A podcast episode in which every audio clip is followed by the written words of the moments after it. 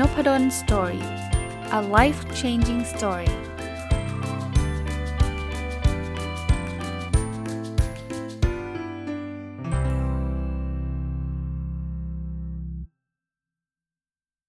สวัสดีครับ ยินดีต้อนรับเข้าสู่นพดล Story Podcast นะครับ ยังคงอยู่กับหนังสือที่ชื่อว่า Mapping นะครับ เยียวยาซึมเศร้ากับเรื่องเล่าของมนุษย์เศร้าซึมนะ เมื่อวานเนี้ยเขาคือผมเล่าให้ให้ฟังนิดนึงสำหรับคนที่อาจจะไม่ได้ฟังเมื่อวานนะครับ หนังสือเล่มนี้เนี่ยคนเขียนโดยคุณฮอสซี่นะเป็นนามปากกานะครับเป็นคนญี่ปุ่นนะแล้วก็แปลโดยคุณพัทรสอนครูพิพัฒน์กับคุณจิตรดามีเสมาเนี่ยคือเขาเป็นคนคนเขียนเขาเป็นคนที่เป็นโรคซึมเศร้านะแล้วเขาก็ลองมาหลายวิธีมากเลย เสร็จแล้วเนี่ยเขาก็มาเขียนใน Twitter ในบล็อกเขาว่าเฮ้ยวิธีหลายวิธีเนี่ยมันแบ่งเป็น 4 กลุ่ม คือ ทำง่ายได้ผลดีทำยากได้ผลดีทำง่ายได้ผลไม่ค่อยดีทำยากได้ผลไม่ค่อยดี ไม่ไอ้ผลไม่ค่อยดีมันคือได้ผลแต่มันได้ผลน้อยอะนะครับแล้วเขาก็มาแชร์ให้ฟัง ปรากฏว่าคนติดตามเขาเยอะมาก แล้วมันก็มีประโยชน์ จนกระทั่งเขียนมาเป็นหนังสือได้ เมื่อวานรีวิวรีวิวไปอันแรกก็คือทำง่ายได้ผลดีไปแล้วนะครับ วันนี้จะมารีวิวต่อนะครับ เป็นแคตตากรีที่ 2 คือทำยากทำยากได้ผลแต่ได้ผลดี พูดก่อนที่จะรีวิวอีกครั้งหนึ่งทำง่ายทำยากเนี่ยผมว่าขึ้นอยู่กับบริบทของคนด้วย อันนี้คือของคุณฮอสซี่เนี่ยเขาคิดว่าทำยาก บางคนบอกไม่เห็นยากเลยง่ายจะตายก็ท่านก็ทำครับคือคือเขาบอกว่าแต่ละคนจะมี map ของตัวเอง แล้วได้ผลดีไม่ดีเนี่ยบางคนบอกที่ทำแล้วไม่เห็นได้ผลดีเลย คือมันไม่เหมือนกันไงครับ แต่ว่านี่เขาทำของเขามาให้ดูเป็นตัวอย่างเพื่อเราจะได้เป็นไอเดียด้วยนะครับอะคราวนี้ในกลุ่มของทำยากแต่ได้ผลดี เริ่มต้นเลยคือ ใครเป็นคนซึมเศร้า หรือรู้จักคนซึมเศร้าลองแนะนำนะครับ อ่านหนังสือครับเขาบอกอ่านหนังสือเนี่ยมันไม่ง่ายนะความง่ายเนี่ยอยู่ระดับ 2 ดาว เพราะว่าอ่านบางทีเป็นเล่มเนี่ยมันต้องใช้เวลาใช่ไหมแต่ผลลัพธ์เนี่ยสดาวเต็ม 5 ดาวเลย แนะนำให้ทำนี่5ดาวเต็มเลยให้อ่านนะครับเขาบอกข้อดีของการอ่านคือช่วยคลายเครียดได้ดีมาก แต่ข้อเสียคือถ้าอ่านแล้วมันไปอินหรือไปอ่านอะไรที่มันดาร์กมากๆเนี่ยมันทำให้เกิดอารมณ์คล้อยตามมากจนเกินไปนะคือเขาบอกว่า หนังสือเนี่ยมันไม่แพงหรอกนะครับแล้วจริงๆเนี่ยคนเขียนเนี่ยเขาก็อ่านหนังสือได้ทุกทุกประเภทเลยไม่ว่าจะเป็นธุรกิจชีวประวัติเขาทาให้เรารู้จักชีวิตของคนเนะหรือกิจการอื่นๆ แล้ว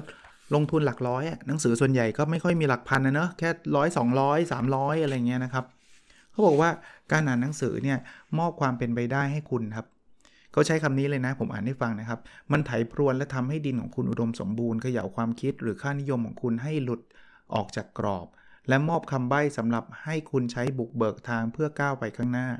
การอ่านหนังสือเป็นการพาตัวเองไปอยู่ขั้วตรงข้ามกับการหยุดคิด และสิ่งนี้สมควรจะเรียกว่าความหวังเฮ้ยผมชอบมากเลยนะคือคือที่อินเรื่องนี้เนี่ยไม่ใช่ว่าอะไรฮะคือผมเป็นคนอ่านแล้วผมค่อนข้างจะยืนยันได้เลยว่าทุกปัญหาที่เราเจอนะ มันมีหนังสืออย่างน้อยหนึ่งเล่มอะถามว่าทำไมผมถึงกล้ายืนยันแบบนี้ เพราะว่าผมเชื่อว่าคนส่วนใหญ่ที่จะเจอปัญหาเนี่ย มันคงไม่ใช่เป็นครั้งแรกในโลกประวัติศาสตร์ของโลกใบนี้ว่าปัญหานี้เพิ่งเกิดกับคุณคนคนแรกและคนเดียวเท่านั้นนะผมว่าเป็นปัญหาที่โอ้มีเป็นคนเป็นล้านล้านคน แล้วมันมีคนที่ผ่านปัญหานั้นไปได้ แล้วแล้วเขาก็มาเล่าให้ฟังเอาอย่างหนังสือเล่มนี้นะซึมเศร้าเนี่ยคิดว่าคนเขียนเนี่ยเขาเป็นซึมเศร้าคนเดียวในโลกเปล่าๆเนาะแต่คราวนี้เขาเขาเขาเป็นแล้วเขาทำสิ่งพวกนี้แล้วมัน work เขาก็เขียนมาเล่าให้ใครฟัง คราวนี้ถ้าเกิดคนได้อ่านหนังสือเนี่ย แทนที่จะไปขุดคุ้ยเองว่าโอ้ซึมเศร้าแล้วจะทำยังไงเนี่ยนะอ่านหนังสืออ๋อมันทำอย่างนี้ก็ได้นี่ว่าทำอย่างนี้ก็ก็จะดีขึ้นนี่ว่า save เวลาเรามหาศาลนะ ผมก็ทำหน้าที่ย่อยให้ต่ออีกว่า เฮ้ย ถ้าไม่มีเวลาอ่านเรามาฟังนพดล Story ก็ได้นะครับเขาบอกว่าบางทีเนี่ยอ่านแล้วจะรู้สึกว่านี่แหละทางแก้ อย่างนี้เลย exactly เลยผมเป็นประจำเวลามีปัญหาอะไรเนี่ย มีหนังสือมาปุ๊บอ่านนี่แหละทางแก้เขาบอกว่ามันจะผุดขึ้นมาเวลาอ่านหนังสือเลย หรือบางทีเนี่ยนะมันไม่ใช่ว่าจะต้องเป็นหนังสือตรงๆนะบอกแบบนี้ได้เลยนะบางทีผมอ่านหนังสือบางเรื่องเนี่ยไม่ได้เกี่ยวเลยแต่ผมไปโยงกับ OKR ได้ แล้วแบบปิ๊งเลยว่าอ๋อเออมันใช่เลยนะครับ เพราะฉะนั้นเนี่ยคือลองดูแล้วหนังสือบางทีมันเตือนเราด้วยนะว่า อย่างเช่น บางเรื่องเป็นปกติในบางยุคเนี่ยในอดีตเนี่ยเรื่องนี้เขาทาปกติมาทำตอนนี้เป็นเรื่องประหลาด บางเรื่องเนี่ยเมื่อก่อนเนี่ยเป็นเรื่องประหลาดมาก มาทำตอนนี้กลายเป็นเรื่องปกติ หรือควรทำด้วยซ้ำนะครับ เขาบอกยกตัวอย่างนะ การเปลือยกายเนี่ยถ้าเป็นยุคดึกดำบรรเนี่ยการเดินเปลือยกายไม่ได้อนาจารน่าเกียดอะไรเงี้ยแต่พอมายุคนี้เป็นไงเป็นเรื่องที่น่าเกลียดเพราะเพราะนั้นเนี่ยหรือหรือแม้กระทั่งนี้นะคนคนชาวป่าชาวเขาเขาเปลือยกายอยู่เนี่ยเราก็ไม่รู้สึกว่าเขาอนาจารอะไรใช่ไหมแต่พอมาทำในเมืองเนี่ยอนาจารเลยเขาบอกบางทีความถูกต้องเนี่ยมันขึ้นอยู่กับว่ารหัสไปรษณีย์อะไร คือคือคุณอยู่ที่ไหนด้วยนะครับ เพราะฉะนั้น บางทีในการอ่านหนังสือสอนเรานะเขาบอกว่าความทุกข์เรามันมักจะมากับคำว่าต้องอะต้องเป็นคนดีต้องไม่ทำให้ผู้อื่นเดือดร้อนต้องพัฒนาตัวเองต้องหาเงินพอต้องเยอะ ๆ เข้าก็เกิดความเครียดนะครับ อ่านหนังสือช่วยคลายเครียดได้ด้วยนะนะ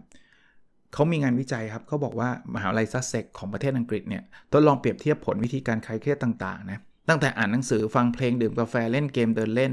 เขาวัดวัดจากชีพจรของผู้ทำกิจกรรมนะเขาบอกว่า การอ่านหนังสือเนี่ยลดความเครียดเนาะคลายความเครียดได้ถึง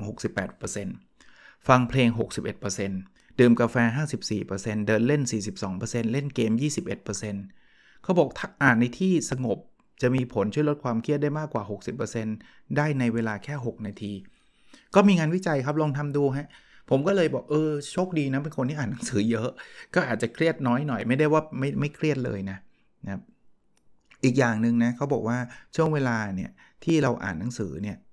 คือบางทีเนี่ยถ้าเรามีโอกาสเนี่ยเราพยายามแบบคล้ายๆ ตั้งคำถามถกคำถามกับผู้เขียน คือเราอาจจะไม่ได้เจอกับผู้เขียน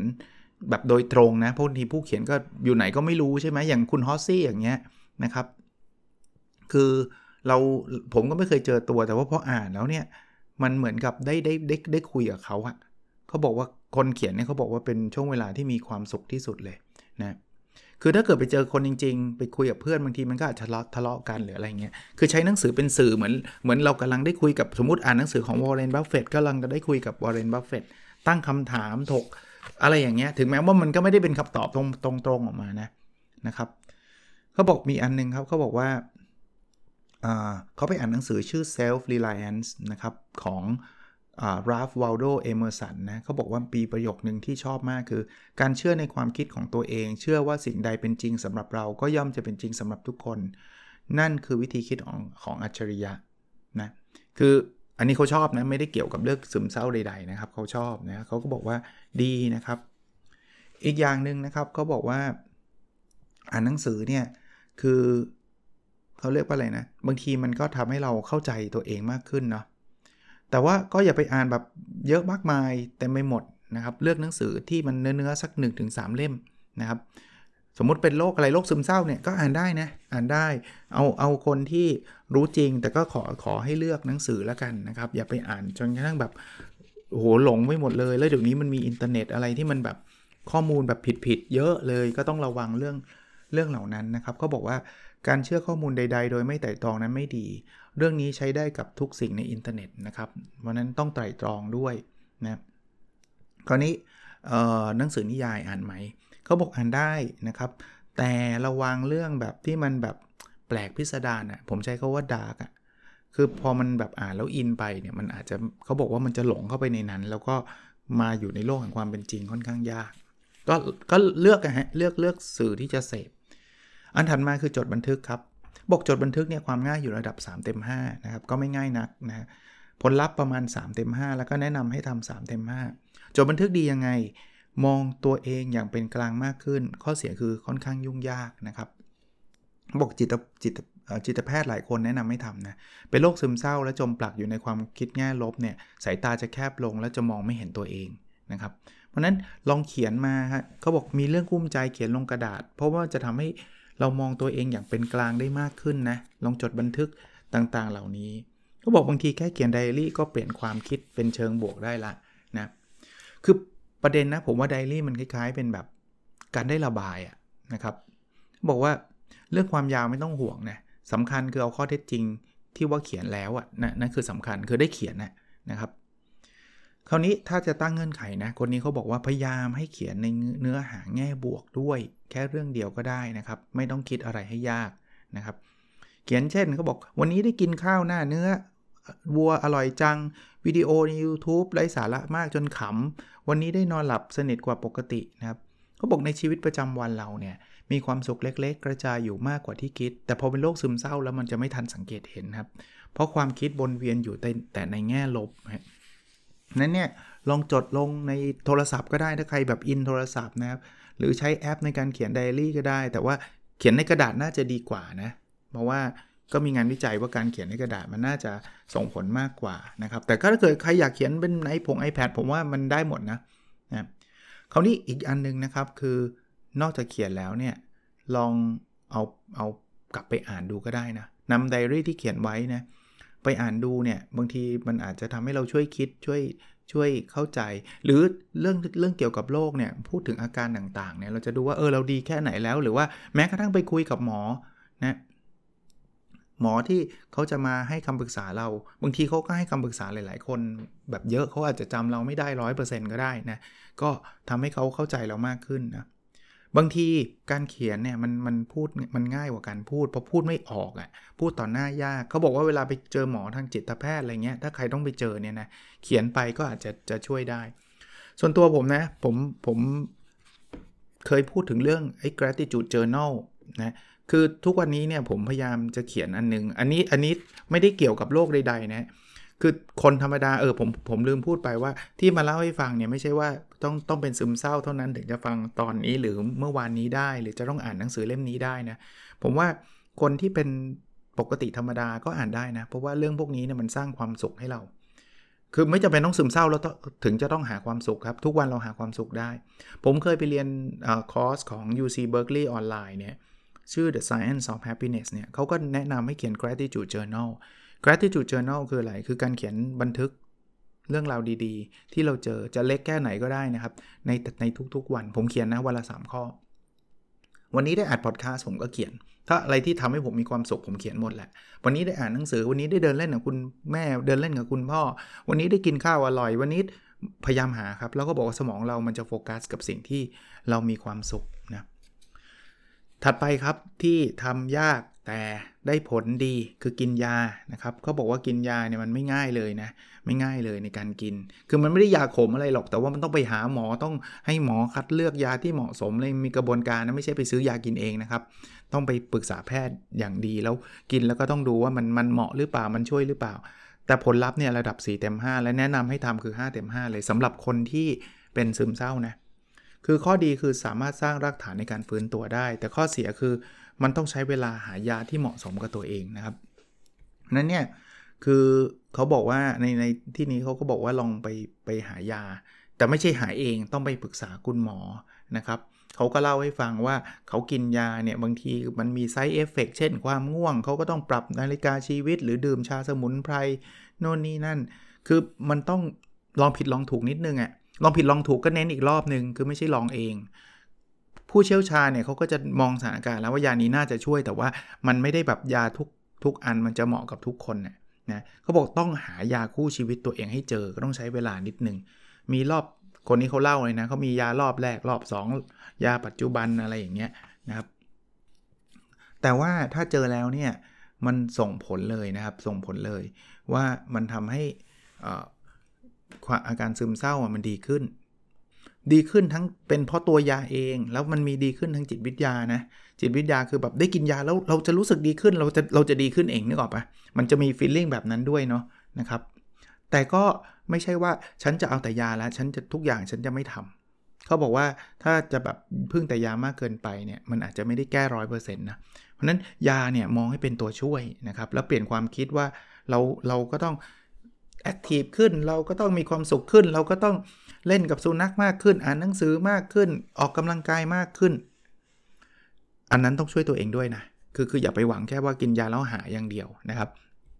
อีกอันนึงคือเรื่องการหยุดยาเขาบอกว่าอย่าหยุดยาเองโดยเด็ดขาด เพราะว่าเวลากินเวลาอะไรพวกนี้มันมีโดสของมันนะ ต้องมีผู้เชี่ยวชาญนะครับ ในการพูดคุยแล้วถ้าเขาจะหยุดเขาจะค่อยๆ หยุดหรืออะไรอย่างเงี้ยนะครับ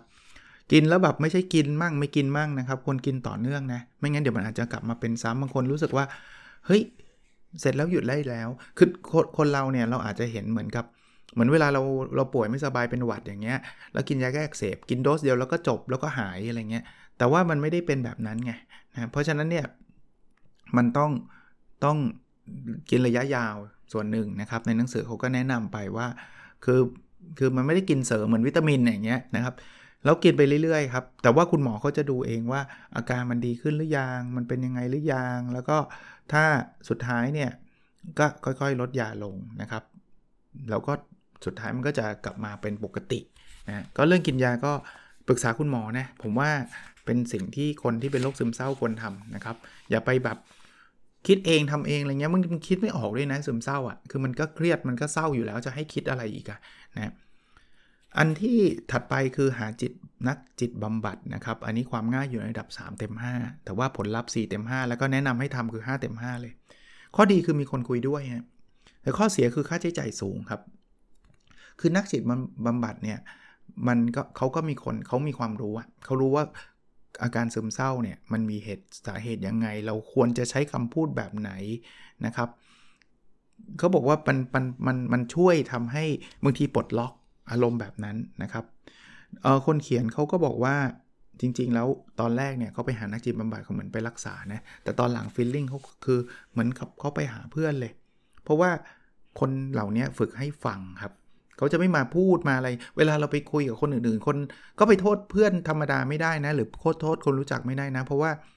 เขาไม่เคยมีความรู้ด้านด้านนี้บางทีคนซึมเศร้าไปหวังจะไปคุยกับเขาเขาก็ไม่อยากคุยด้วยเขาก็ไม่รู้แม้กระทั่งว่าเราซึมเศร้าหรือเปล่า หรือแม้กระทั่งรู้เขาก็ไม่รู้จะพูดยังไงไงบางทีก็ก็ทำอะไรไม่ถูกไอ้คนซึมเศร้าก็ยิ่งเศร้าหนักเพราะว่าเหมือนพูดแล้วไม่มีใครฟังอะไรเงี้ยนะครับคนที่เป็นนักจิตบำบัดเนี่ยเขาจะเข้าใจครับเพราะเขาเขารู้ไงเขาถูกเทรนมานะครับเขาจะรู้เลยว่าเฮ้ย พูดแบบไหนทำให้เขามองย้อนกลับไปคน คนพูดซึมเศร้าเขาจะรู้สึกดี แล้วเขาก็ย้อนกลับไปทบทวนตัวเอง ทบทวนความคิดของตัวเองได้อะไรเนี้ยนะแล้วก็เขาเป็นมืออาชีพในการพูดคุย ส่วนหนึ่งก็คือนอกจากยอมรับฟังเราพูดแล้วเนี่ยเขาให้คำแนะนำหรือหรือตั้งคำถามที่ดีนะมันได้ได้เหมือนมันอุ่นใจนึกออกไหมเหมือนเหมือนคนให้คำปรึกษาเราอะ่ะเขาบอกว่าบางทีคุยกันเป็นชั่วโมงก็ได้นะ เหมือนเพื่อนสนิทที่คอยเข้าใจเราจริง ๆ อารมณ์แบบนั้นนะครับ คราวนี้คนนี้เขาไปหาคนคนที่คนเขียนคุณฮอสซี่เนี่ยก็ไปหาจิตแพทย์แบบนักจิตบำบัดเนี่ยนะเขาบอกว่าเขาได้เหมือนคนพบตัวเองด้านใหม่ๆ จากการพูดคุยแล้วทำให้ชีวิตสบายขึ้นเออลองดูได้นะครับลองดูได้แต่ข้อเสียก็แน่นอนมันก็เป็น service ที่ต้องมีมีค่าใช้จ่ายนะครับ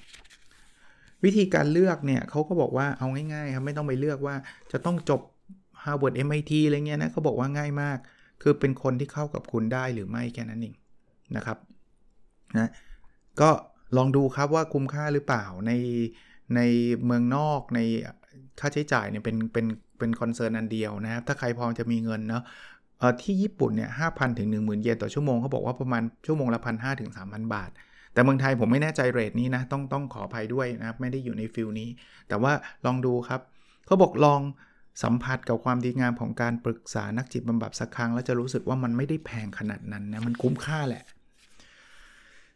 อันถัดไปคือเดินเล่นครับ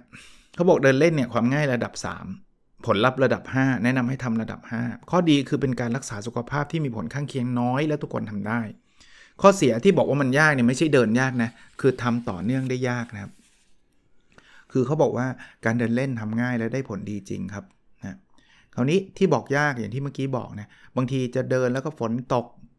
เดินแล้วแดดร้อนอะไรเงี้ยจะมีแบบนั้น แล้วจะให้เดินทุกวันบางทีทำกันไม่ค่อยได้นะคือเริ่มต้นคือเราการเดินเล่นเนี่ยคือคนคนที่ซึมเศร้าก็จะรู้สึกแย่กับตัวเองนะนั้นเริ่มต้นจากการชมตัวเองบ่อยๆ ก่อนนะเดินเนี่ยลองลองลองสตาร์ทดูนะครับลองสตาร์ทดูคนทำงานบางที 8 ชั่วโมงต่อวันอะไรอาจจะไม่ค่อยได้เดินนะ เขาบอกทำให้การเดินเล่นเป็นเรื่องสนุกจะได้ทำให้ต่อเนื่องได้นานๆ วิธีการทำให้สนุกไงไหมเดินไปฟังไปครับ เดินไปฟังเพลงไปใส่หูฟังไปนะครับ เขาบอกว่าให้ลองใช้หูฟังแบบ Open Ear ไว้นอกหูจะดีกว่านะบางทีมันอันตรายด้วยนะคือประเด็นว่าเดี๋ยวเสียงเดี๋ยวเดินนี่ต้องระวังนะไปเดินตามถนนมันมีรถมีอะไรเงี้ยบางทีใส่หูฟังแบบอินเอียร์คือยัดเข้าไปในหูเนี่ยมันไม่ได้ยินเสียงแตรไม่ได้ยินเสียงอะไรก็ระวังนะครับ เดินมันช่วยทั้งออกกำลังกาย แล้วก็ป้องกันและก็รักษาโรคซึมเศร้าได้ มีงานวิจัยมาแชร์ครับเขาบอกว่า ในประเทศออสเตรเลียเนี่ยระบุว่าแค่ออกกำลังกายประมาณ 1 ชั่วโมงต่อสัปดาห์ก็คาดหวังผลได้ระดับที่น่าพอใจนะครับมีงานวิจัยส่วนหนึ่งของ Hunt Study นะ HUNT เนี่ยโครงการสำรวจระยะยาวระดับนานาชาติมีกลุ่มเป้าหมาย คือผู้ใหญ่ที่อาศัยอยู่ในประเทศนอร์เวย์ 33,098 คนเนี่ย เขาเขาติดตามสำรวจพฤติกรรมการออกกำลังกาย และติดตามแนวโน้ม การเกิดโรคซึมเศร้าและโรควิตกกังวล เป็นเวลาระยะเวลาเฉลี่ยรายละ 11 ปี ตั้งแต่ปีคศเนี่ย1984 ถึง 1997 เนี่ยเขาพบเลยว่าคนที่ไม่ออกกำลังกายเลยจะมีความเสี่ยงเป็นโรคซึมเศร้ามากกว่าคนออกกำลังกายสัปดาห์ละ 1-2 ชั่วโมงถึง 44%นะและพิสูจน์ว่าการออกกำลังกายทุกสัปดาห์สัปดาห์ละ 1 ชั่วโมง ช่วยลดอาการเกิดโรคซึมเศร้าได้ 12%คุ้มนะฮะ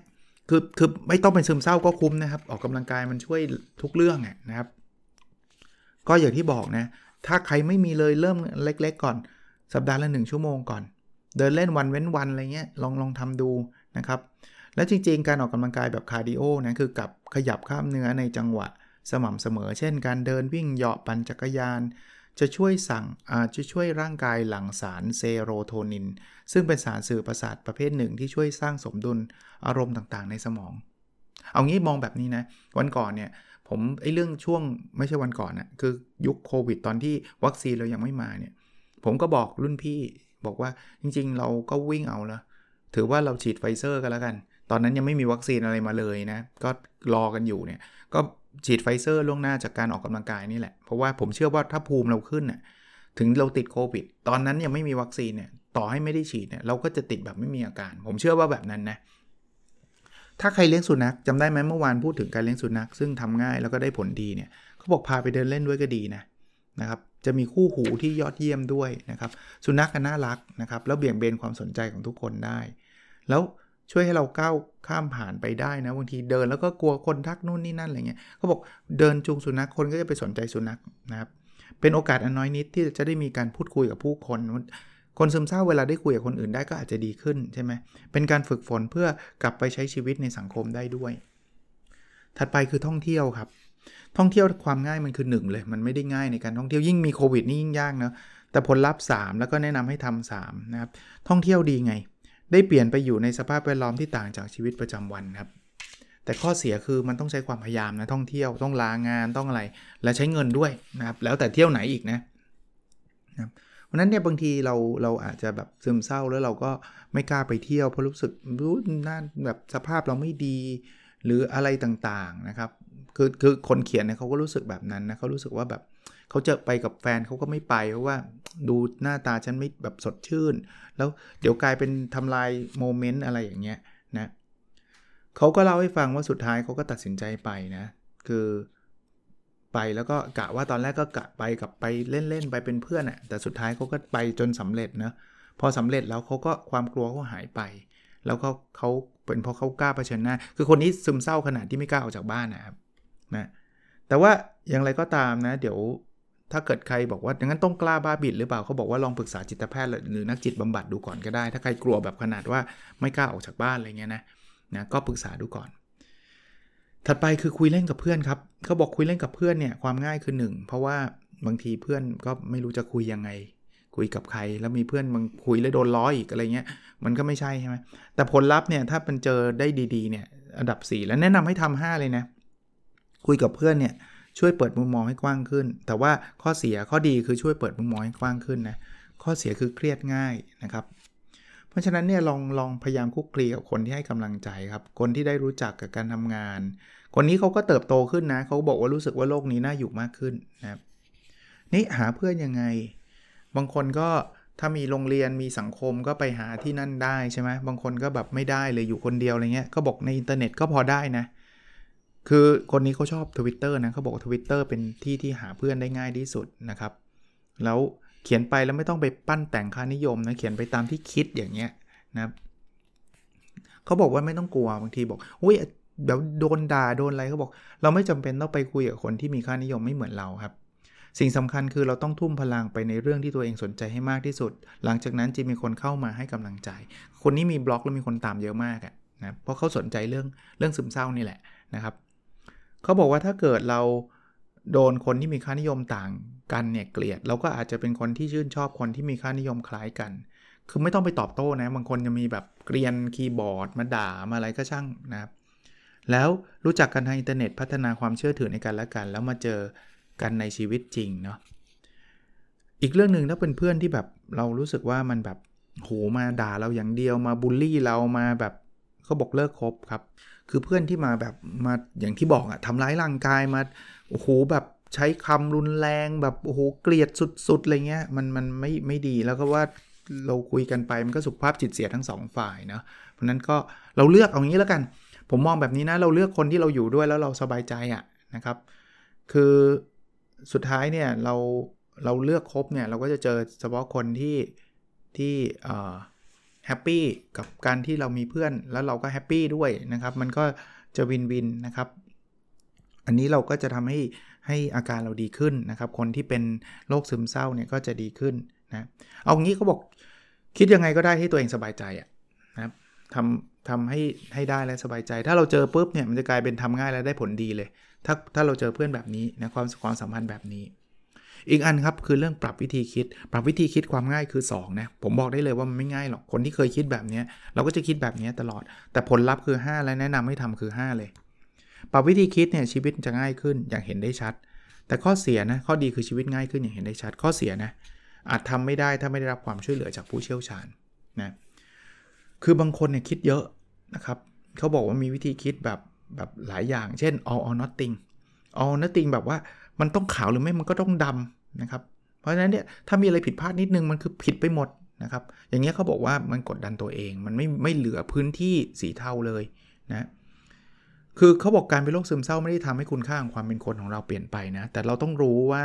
ความสมบูรณ์แบบไม่มีอยู่จริงอะ่ะ มันไม่ต้องแบบเป๊ะๆแบบนี้ เฮ้ย ฉันจะต้องมีเพื่อนเพื่อนจะต้องผ่านเช็คลิสต์แบบนี้เท่านั้น ถ้าไม่ผ่านเป็นเพื่อนเลวหมดเลยอย่างเงี้ยเราก็จะหาเพื่อนยากนะครับแม่สคือเหมารวม คือบางทีเกิดอะไรขึ้นครั้งเดียวเลยนะ เราคิดเลยโลกทั้งโลกแย่หมดเลย คนทั้งโลกไม่ดีหมดเลยเราอาจจะเจอบางคนที่ทำให้เราผิดหวังแล้วแบบแล้วสุดท้ายเราแบบตีขุมเลยว่าคนทั้งโลกเป็นแบบนั้นเลยนะครับก็บอกว่าจริง ๆ ตามสถิติคนทั้งโลกไม่เป็นแบบนั้น เช่น คนเขียนข้อความดราม่าเนี่ยใน 1 ปีมี 0.5%ของคนทั้งหมดนะแต่พอเห็นปุ๊บเรายังคิดว่าโอ้คนเล่นอินเทอร์เน็ตมึงดราม่าหมดเลยอย่างเงี้ยอาจจะไม่ใช่นะนะครับ บอกบางทีนะ ไม่ว่าเราจะปฏิบัติตัวยังไงนะ คนที่ชอบเราก็จะชอบเราอย่างดีอยู่ดีอะ่ะคนที่เกลียดเราก็จะเกลียดเราอยู่ดีอะ่ะซึ่งเราไป control เรื่องนั้นไม่ได้นะครับนั้นเนี่ยบางทีเนี่ยไปไป care เรื่องเรื่องนี้เยอะมากนะ แล้วก็ไปเหมารวมทั้งหมดเนี่ยก็ไม่ถูกต้องนะนะครับ คือสุดท้ายบางคนก็ใช้อารมณ์ของตัวเอง ไม่ใช่เป็นสิ่งที่เราไป control เขาได้ อันที่ 3 คือมีฟิลเตอร์ในใจนะครับ คือ เราไปติดใจกับเรื่องไม่ดีบางเรื่อง แล้วก็คิดถึงแต่เรื่องนั้นจนทำให้เรารู้สึกแบบมองความจริงพลาดไปอะนะครับ คือมันไปติดใจเรื่องนี้นะครับเขาบอกว่าเหมือนเหมือนหมึกหยดเดียวทำให้น้ำทั้งแก้วกลายเป็นสีดำอะเขาบอกว่าบางทีเนี่ยคือคือมีมี bad experience นะแล้วก็เป็นฟิลเตอร์เลยว่า อ๋อ มันแย่อย่างนี้แหละนะ ไปสมมุติว่าไปทำงานแล้วเจอที่ทำงานมีอีเวนต์หนึ่งที่มันไม่ถูกต้องไม่ดีหรืออะไรเงี้ยที่เราไม่ชอบเราก็รู้สึกว่าที่ทำงานเราแย่ไปหมดเลยนะครับอย่าอย่าไปคิดขนาดนั้น อย่าไปคิดขนาดนั้นนะเขาบอกว่าคนเขียนเนี่ยไปคิดเคยคิดฟิลเตอร์ว่าเป็นโรคซึมเศร้า แล้วจะทำให้มองโลกนี้เป็นใบเป็นสีเทาเขาบอกว่าไม่ไม่จริงนะคือแค่เป็นโรคซึมเศร้าไม่ได้หมายความว่าชีวิตจะเปลี่ยนแปลงอย่างใหญ่หลวง แล้วจะมองมีความสุขไม่ได้เลย ก็ไม่จริงอย่างเงี้ยคือฟิลเตอร์ คิดลบนะถัดไปคือคิดลบ คือเรื่องดีๆมีเยอะเลยไม่ได้คิดไปคิดเฉพาะเรื่องที่แย่ๆนะเรื่องนี้ก็พยายามแล้วกันนะครับ คือผมก็เข้าใจนะมันก็ไม่ใช่ง่ายหรอกแต่ว่า คือมันเจอคิดลบเนี่ย เอางี้ผมผมผมต่อยอดให้ คือเจอเจอเรื่องที่ไม่ดีเนี่ยนะทำไงให้มันกระทบเราน้อยสุดก็ได้ คือผมไม่ต้องการจะเป็นทุ่งหญ้าลาเวนเดอร์ว่าเจอไม่ดีจะต้องหัวเราะจะต้องยิ้มกับมันไม่ใช่นะ ก็ก็ก็เครียดได้เศร้าได้ แต่ว่าให้กระทบเราน้อยที่สุดเนาะแล้วอย่าลืมนะเรื่องดีๆ มันมีอยู่ พยายามโฟกัสที่เรื่องดีๆ ดีกว่าไหมนะที่แย่ที่สุดคือมองเรื่องดีๆเป็นเรื่องแย่ไปหมดเลย อันเนี้ยแย่ที่สุด อีกเรื่องหนึ่งคือด่วนสรุปครับเขาบอกว่าบางทีเนี่ยเราแบบไม่ได้พิจารณาข้อเท็จจริงเลยด่วนสรุปพูดมาคำนึงไปสรุปว่าโอ้เขาเกลียดเราแน่นอนเลย อันนี้เดาใจคนอื่นมากเกินไปนะครับนะลองลองมองอีกมุมนึงว่าสมมุติว่าเราไปคุยกับ คนที่เราอยากคุยด้วยแล้วเขาไม่คุยกับเรานะอาจจะลองมองมุมนี้ได้ไหมอย่าเพิ่งด่วนสรุปว่าเขาเกลียดเรา เขาอาจจะคิดเรื่องอื่นอยู่ หรือเขากำลังฟังอยู่ หรือเขาขี้เกียจตอบ หรือไม่มีเหตุผลอะไรพิเศษนะหรือไม่ไม่ใช่ด่วนสรุปก็พยากรณ์ในเชิงลบ คือโอ้ถ้าเป็นแบบนี้เนี่ยต่อไปในอนาคตมันแย่แน่เลย จริง ๆ ในอนาคตเรายังไม่รู้เลยว่าแย่ไม่แย่นะอ่าถัดไปคือความคิดประเภท ตีความใหญ่เกินไปหรือเล็กเกินไป ตีความใหญ่เกินไปคือแบบเราผิดเราทำผิดแหละ แต่ผิดนิดเดียวคิดว่าแบบโอ้โหเป็นเรื่องเป็นราวแล้วฉันแย่มากฉันมันเฮงซวยอะไรเงี้ยแต่ตีความเล็กเกินไปคือเราทำอะไรได้ดีเนี่ยเราบอกโอ้ยมันเล็กน้อยมันไม่อะไรเลยกับการไปมองคนอื่นนะโอ้คนอื่นสำเร็จนิดนึงรู้สึกว่าเขามีความสุขมากเลยทำไมเราไม่มีความสุข แล้วเราก็ไม่มองไอ้ข้อเสียหรือความล้มเหลวของเขาซึ่งบางทีโซเชียลมีเดียมันก็ทำให้เราไม่เห็น เพราะว่าคนจะโพสต์ก็เมื่อเมื่อแต่สิ่งที่เขาทำได้สำเร็จใช่ปะนะครับนั้นก็เขาบอกว่ามองด้วยกล้องสองทางไกลอะแต่ว่าเราไปโฟกัสเฉพาะข้อดีคนอื่น แล้วไปโฟกัสเฉพาะข้อเสียของเรานะเขาบอกว่าจริง ๆ แล้วมันมีทั้งข้อดีข้อเสียนะทุกคน แต่คนประสบความสำเร็จส่วนใหญ่เป็นคนที่ไม่ยอมแพ้และมุ่งมั่นในสิ่งที่ตัวเองถนัดครับ มนุษย์เรานะถ้าไม่ฝึกปรืออย่างต่อเนื่องเนี่ยความสามารถมันจะย่อมเสื่อมถอย ดังนั้นเนี่ยคนทำอย่างต่อเนื่องเนี่ยจะจะจะเวิร์กแต่ทำได้มันก็ต้องมีความรักในเรื่องนั้น อีกอันนึงใช้ความรู้สึกตัดสินครับนะ คือพอเรารู้สึกแบบนี้เราจะต้องแบบต้องเป็นแบบนี้แน่ๆ อย่างเงี้ยนะเอางี้คือเขาบอกว่าถ้าคนร่างกายปกติดีเนี่ยถ้าเกิดอาการเหล่านี้ก็ธรรมดานะปวดหัวธรรมดาเอวตึงๆ ธรรมดานะครับอาจจะบอกเมื่อคืนดื่มหนักหรือเปล่าขึ้นไส้นะครับ แต่ถ้าเกิดบอกเป็นเป็นซึมเศร้าปุ๊บกินยาซึมเศร้าเนี่ยไออาการแบบนี้กลายเป็นเรื่องของการซึมเศร้าหมดเลย คือนี้คือใช้ความรู้สึกตัดสินนะเขาบอกว่าบางทีเนี่ย แค่ความรู้สึกก็ช่วยได้นะ ไม่งั้นไม่มีไอ้ยาหลอกหรอกใช่ไหมที่เขาเคยให้กินยาที่มันไม่ใช่ยาจริงๆอะ่ะแต่บอกว่ามันรักษาได้นะแล้วมันรักษาได้จริง ๆ นะเขาบอกครึ่งหนึ่งเลยนะ หายจากการป่วยได้เฉยอะทั้งๆที่จริงมันไม่มีตัวยาอะไรเลย แต่ว่าสมองเราพอรู้สึกว่ามันช่วยได้มันก็จะช่วยได้อารมณ์แบบนั้นนะครับนะเขาบอกว่าเขาเคยนะว่าบางคนเนี่ยไปมีความรู้สึกแบบนี้นะว่าเฮ้ยคนเป็นซึมเศร้าต้องการให้คนอื่น มาสนใจอะไรอย่างเงี้ย คือจริงๆไม่ใช่นะ จริงๆไม่ไม่ได้เป็นประเด็นว่าคนซึมเศร้าจะต้องให้คนอื่นมาสนใจเลยนะนะแต่เพียงแต่ว่าบางทีคนที่ซึมเศร้าอาจจะแบบเข้าหาคนอื่นไม่เป็นหรือว่าไม่ถูกวิธี แต่ก็มีบางคนเขาก็อาจจะทำได้ อันนี้ก็ก็ก็ต้องมองอาจจะใช้อารมณ์ในการคิด ถัดไปคือความคิดที่ว่าต้องทำครับ คือมีคำว่าต้องเมื่อไหร่เนี่ยนะเหนื่อยละเครียดละใช่ไหมเพราะนั้นเนี่ย พยายามพยายามลดความคิดว่าจะต้องจะต้องจะต้องให้น้อยลงนะครับ มันจะช่วยได้นะ ถ้าคิดว่าทุกอย่างต้องหมดเนี่ย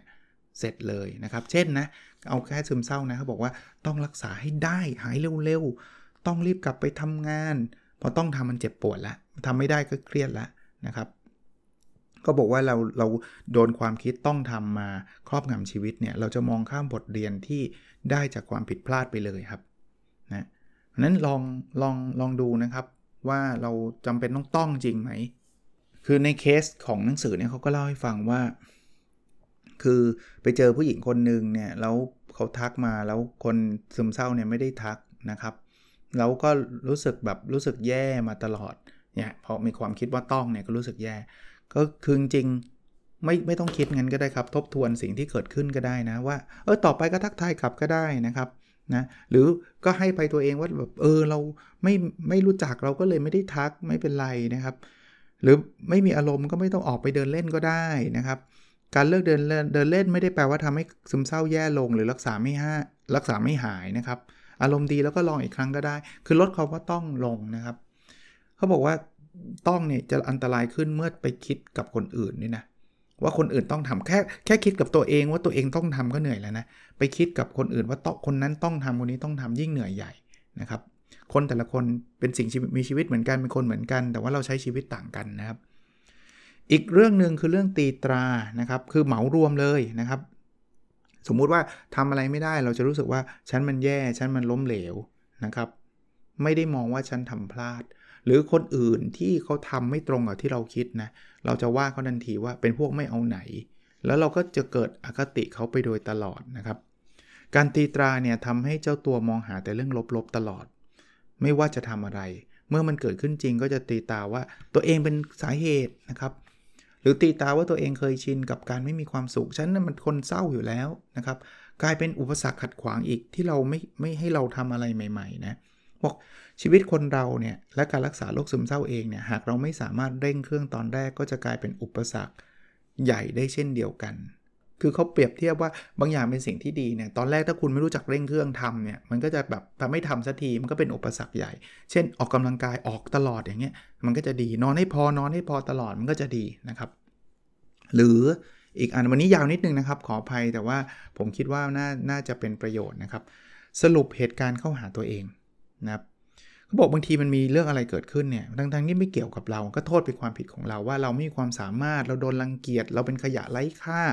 เราอะไรต่างๆเหล่านี้นะครับ เพราะฉะนั้นเนี่ย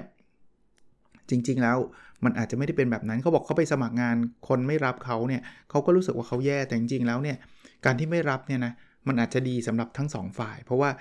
คนที่ไม่รับเขาก็รู้ว่าเราไม่ตอบโจทย์งานนี้เข้าไปเราก็ทุกข์ ตัวเราก็ก็ก็ดีสำหรับเราเราไม่เจองานที่มันแย่ใช่ปะ่ะ เพราะฉะนั้นเนี่ยคือคืออย่าเรียกว่าไปคิดมากอะ่ะทุกคนชอบคิดว่าตัวเองมีปัญหา แต่จริง ๆ แล้วเนี่ยต่างต่างคนต่างไปคิดถึงปัญหาแต่ตัวเองอะจึงไม่ค่อยมีใครสนใจปัญหาคนอื่นจิมก็มีหมดแหละนะบอก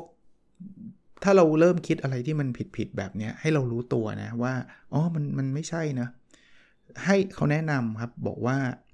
ให้เราอ่านหนังสือ Feeling Good ของเดวิดดีเบิร์นส์นะครับมันจะช่วยวิธีแก้ปัญหาเหล่านี้ได้นะ หรือการบำบัดความคิดและพฤติกรรมที่เรียกว่า cognitive behavioral therapy อันนี้ไปปรึกษานักจิตบำบัด เขาจะจะช่วยทำให้เราเข้าใจตรงนี้ได้มากขึ้น เอาละครับ ผมพูดมาใช้เวลานานพอสมควรแล้ว วันนี้น่าจะพอประมาณแค่นี้ก่อน ยังไม่จบนะครับน่าได้สักประมาณครึ่งเล่มเองนะครับ แต่ว่าน่าจะเป็นเรื่องดี ๆ ที่ สำหรับคนซึมเศร้าเนี่ยผมแนะนำเลยนะหนังสือเล่มนี้ลองไปหาอ่านดูแล้วลองไปใช้ปฏิบัติดูได้นะ แต่ว่าถ้าไม่ไม่ใช่ซึมเศร้าเนี่ยผมว่าหลาย ๆ เรื่องเนี่ยมันไม่จำเป็นต้องรอให้ซึมเศร้าก่อนถึงจะต้องอ่านนะ ผมว่าอ่านแล้วก็ทำให้เรามีความสุขมากขึ้นก็คุ้มแล้วอะนะครับ โอเคนะครับ แล้วเราพบกันในสดถัดไปครับ สวัสดีครับ